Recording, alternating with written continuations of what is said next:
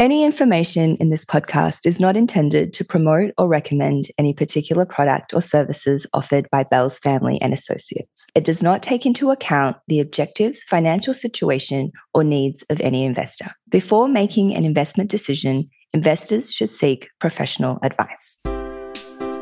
The subject of today's podcast, as I jokingly said to Lucy, is why so bullish, cowboy? And I titled it that because I wrote a piece at the beginning of 2023, which I've posted and then sort of followed up over the last couple of weeks.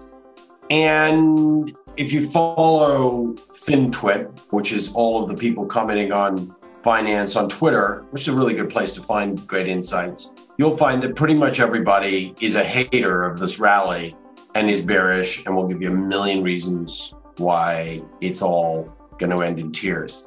And I respect a lot of those ideas, but I think that they, what we need to be the most careful about is getting trapped in our story and in our paradigm and not being willing to shift that paradigm based on new information, which of course may have to be new information back to me. So, why so bullish really is hey, there's a lot of good reasons to be bullish, many of them technical, but the market does tell us a lot and some of them, I think, are fundamental.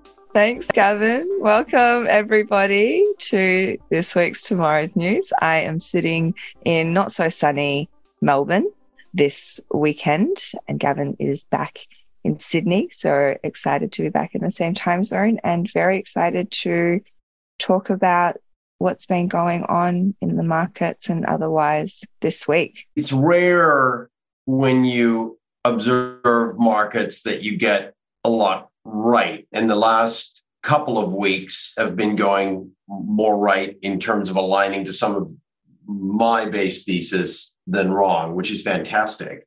But as I said up front, you know, why so bullish? Well, I guess I'm more bullish than most, but I'm not buying with both hands yet. And so, you know, this is not financial advice but I, you know, I never believe you should be zero percent long equities. Equities mostly go up, so zero is always too low a number, even if you're going to experience a downturn.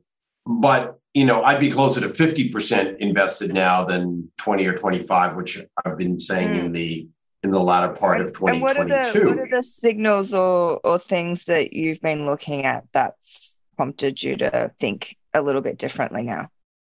Right. It's always tempting to say that the market is wrong. They've, they've got it wrong. Uh, they've got it's either too high or too low or whatever. But you got to really look at, at how we find things. So there is a significant impulsive, positive, historical impulsive effect of the US dollar weakening relative to other currencies. So when the US dollar is going down relative, it is generally good for stocks and it is really good for risk. So historically, when you have the kinds of reversal that we've seen in the US dollar, you get very positive returns out of risk like the NASDAQ. In fact, history would say it'll be up more than 25% over the period. The other thing to observe in any rally is well, what's making it happen here? You know, one of the things I commented on last year was, well, can a new rally really get going until we go out and we when we see the collapse of everything that was part of the old rally? And that, you know, you could use crypto, you could use Tesla, Apple, Amazon, you know, pick your favorites. And the answer is, well, we finally took Tesla out, I think. Probably still more to go there, but but that weighs in some part on the major indices that are obviously weighted by market cap. But if you look at the broad base of stocks, the mid cap 400, the middle of the index, mm. it's been performing extremely well. Advanced declines are up over two to one, meaning that many, many more stocks are going up than are going down. And that tends to be an excellent forward signal about what's going to happen, right? We're not just talking about the biggest stocks. We're not just talking about narrow indices. We're talking about the broad base. Remember, many of these stocks also were down an awful lot in the prior period, right, over the last year. The other thing that I'm thinking a lot about is the Fed and inflation. And on January 27th, so about a little over a week from now, or a little less than a week from now, mm-hmm. we're going to get the PCE deflator, which is the Fed's preferred measure of inflation. The Fed likes this measure a lot better because rather than just looking at inflation in terms of all the goods that are available to be purchased and so forth, it looks at what, how people actually spend. If you follow Cardi B, who has now become a bit of a finance expert, Cardi B said, Oh my God, lettuce is like $7. This inflation thing is crazy. Hmm. Well, she's maybe right about the price of lettuce. I have no idea. But what we would observe about consumers is when lettuce is $7, people are making fewer Caesar salads. You know, at the end of the day, consumers do a lot of switching, right? And that means that the experienced inflation is often different to the headline inflation. And so the Fed tends to look at this measure. Now it was up in the November reading. We're about to get to the December reading, up five and a half percent. Mm. Food is up an awful lot as a component of that. Services up a, up a whole lot. But at the end of the day, the Fed is winning against inflation. Okay. In fact, I think our bigger concern as we go through this year, and I wrote a little bit about this, maybe that we get an inflation to deflation back to inflation kind of uh, mm. roller coaster. At the end of the day, though, when you look at the bond market, it's telling you bond yields are in aggregate lower. They're a lot lower than their peak. Mm. They're saying the, the economy is softening. Likely the impact of the Fed that the Fed is having is working. And thus, we're getting closer to the end of interest rate hikes. Generally, the, the Fed needs to start cutting rates before stocks really work, but the market anticipates, and every cycle is a little different. So, this is a positive influence, although I would say it's it's uncertain. But the one thing I can be pretty certain of is that the Fed is winning against inflation. Okay. Mm. And as I say, we should be a little bit worried that we get deflation, which is actually pernicious and very, very negative. Now, we should also remember that the bond market and all kinds of you know market forecasts get, get things wrong. The bond market could be way overshooting. So it's not at all clear. It's not a buy with both hands, but we also shouldn't ignore that the biggest pools of capital are moving in a certain direction. Now, for this audience, which is in some part in Australia and Asia, there's another signal that's critical. And you're experiencing this, if you're an Australian, as the Australian dollar, which I've also been very positive on, and I continued. I think it's going to be a great performer this year.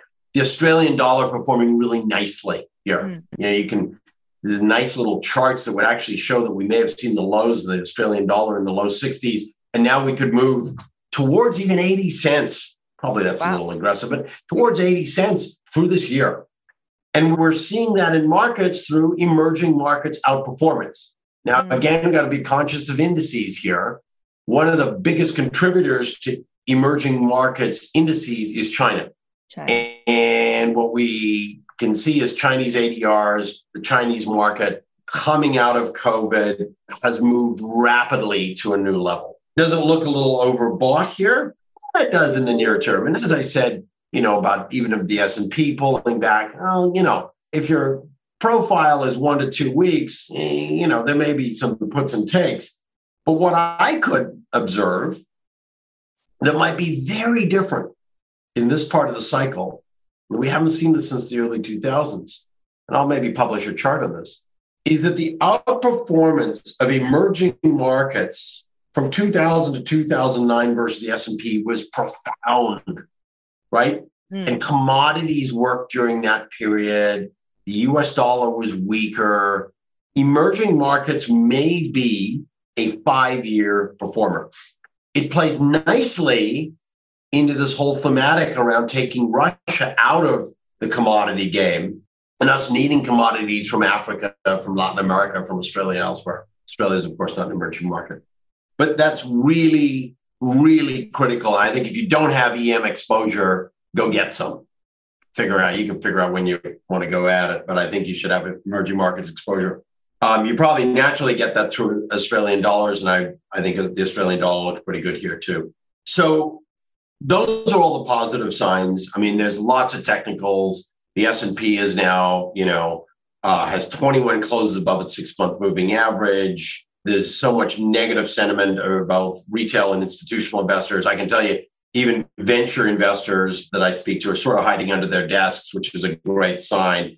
You know, they've been really feeling a bit beat up over the last period. But it's not all up from here. There are some concerns. And, and one of them that I would highlight and that we need to be aware of, and it's why I think we need to consider that this is a period where manager skill will come to play mm. and, and we're buying individual securities versus buying indices may come to play. Mm. Is that any period where you have two years of massive outperformance followed by one year of underperformance is in history followed by a long period of consolidation okay. and as many as three years. So, three years of pretty, I would say, modest returns from an index perspective. So, this is not a time, in my view, to just say, all right, let's go buy the S&P 500 and it'll all be fine. I think your experience of that may be some pretty punk returns over the next few years. But composition, having some active managers, I think you can generate some pretty healthy returns. And in fact, I would argue that the emerging markets outperformance could be profound during a period where the S&P is not a great performer. That's the framework, right? We got to be more active.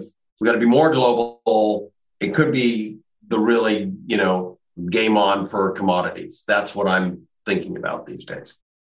And I mean, um, commodities, and when you would talk about China, when you think about China, often people are talking about you know, semiconductors. This is the topic of the mm. century. And and Gavin, you shared with me an excellent podcast, which we'll definitely share to our community as well about chips and why it's become mm. an area of renewed interest recently. Um, how does that fit in everything? Yeah, well, look, how does it fit? Why does it fit? So, so I think first of all, I would recommend everybody listens to that podcast. I'm sure somebody is going to point out to me that there are other podcasts on semiconductors that are equally as good. So please share those as well. But Jay Goldberg, who runs through the chip market with Benedict Evans, is fantastic. So why does it matter so much? Well, it matters because obviously at a high level, we're in a period of geopolitical change, shift power centers. And we've seen in October of last year, the US take a pretty major st- uh, step to hamper China's ability to build next generation chips. Probably a pretty successful step if you know that that's their objective. And it's really interesting to understand that because chips really do feed our world. And one of the things that is really interesting here is that there is a huge shift going on globally about how important countries see having advanced chip design and manufacturing located within their borders. So, be it the US or Europe or wherever. The reality, of course, is there's really only two, com- two, companies in the world, you know, one in Korea and, and one in Taiwan that are really good at making these super advanced chips. And there are very few companies that can even design them. But I think what it stresses to us is that over the next five to 10 years, there's going to be massive investment in this arena. And that is likely going to benefit the incumbents in a material way. And so technically, semiconductor stocks look great here. The, you know, the Nasdaq looks good. Semiconductor stocks look even better, and I'd be investing in them. This may be a truncated cycle, but pulling back, and it's worth listening to this this podcast on this topic. Pulling back, we are at a period where there are a lot of folks saying, "Well, look, Moore's law, which is the sort of doubling of capacity and and halving of size of chips and and getting more complexity in ever smaller packages maybe coming to an end. Well, that, you know, that may be true. But as we know through our investment in Playground and some of their companies, this is a period where you could well see a step change in the environment and real disruption. And so I think semiconductors being so core to everything we do today are an area where most people probably don't know enough and aren't in, invested. And it's it's worth having an understanding. And then I would cover all of that by saying, even when you look at the US chip policy and China's challenges and so forth, 80 or 90% of the chips that we use every day aren't these real high end super micro chips at all. They are the bread and butter, pretty simple stuff anybody can manufacture. So if you think about it, that we could get overly fixated on this very, very nuanced edge when the bulk of the world, frankly, for most of what we do, uses a pretty much a commoditized product. But what everybody cares about in industrial policy is saying, I want to make sure that this high end element is something that we have control over. And that's why it's important to, con- to consider. I think it's going to have implications for what China does with Taiwan, if anything, how US Chinese relations go, how we see the development of AI, how different companies like Apple or Google or others make investments in chips that are specialized for their needs. Really, really interesting. So I'll leave it there. I own the SOX, which is the uh, the ETF that represents the uh, semiconductor index. I I think it looks like a great play to me today. So you know, I would probably add that instead of you know the Nasdaq broadly. But you know, that's just one idea that's worth considering. Yeah, absolutely. I mean, we've covered a bunch of things today, and as we probably draw to a close, was there anything else of note that has excited you that piqued your interest this week? What what should we be looking at in the week ahead apart from January 27th and, and the outcomes of that? Sure. Sure. Well, look, I can always talk about what confuses me. And I'll tell you what confuses me right now. It's the performance of gold, Bitcoin, and Ethereum, and then, you know, some of the crypto alts as well. And I can't figure out if we're in the early phase of a new bull market. I can make that argument, or if we're just very, very overbought off the bottom and we need a significant retest, maybe even go lower before we start a new bull market. It's going to be interesting to see. I think that we're seeing a lot of washout in the crypto markets, but there are real assets in that space. And as it relates to gold, the weird thing about gold is it generally performs well when the US dollar goes down, but it generally also performs really well when there are risks that are emerging that we aren't necessarily paying attention to. And so, what I'm thinking about is gold telling me something here that I need to be listening more carefully to about emerging risks. So, as I say, we're not buying with both hands. We're generally more bullish, but I do see signals there that are worth paying attention to. Yeah, that sounds like a lot of food for thought. And and to end Gav, do we have your Twitter follow for this week? I think rather than the Twitter follow, I'd say listen to that podcast. And out of that, you can follow Jay Goldberg if you want to know more about semiconductors. He publishes a bunch of pieces himself. But yeah, so I would just have a quick listen to that podcast. It's an easy listen, and hopefully you'll feel more informed after listening to it. Absolutely. We'll include those in the show notes and share it in our WhatsApp groups and look forward to continuing the discussion offline. Have a, a great rest of your weekend, Lucy. Thank you. You too, Gavin.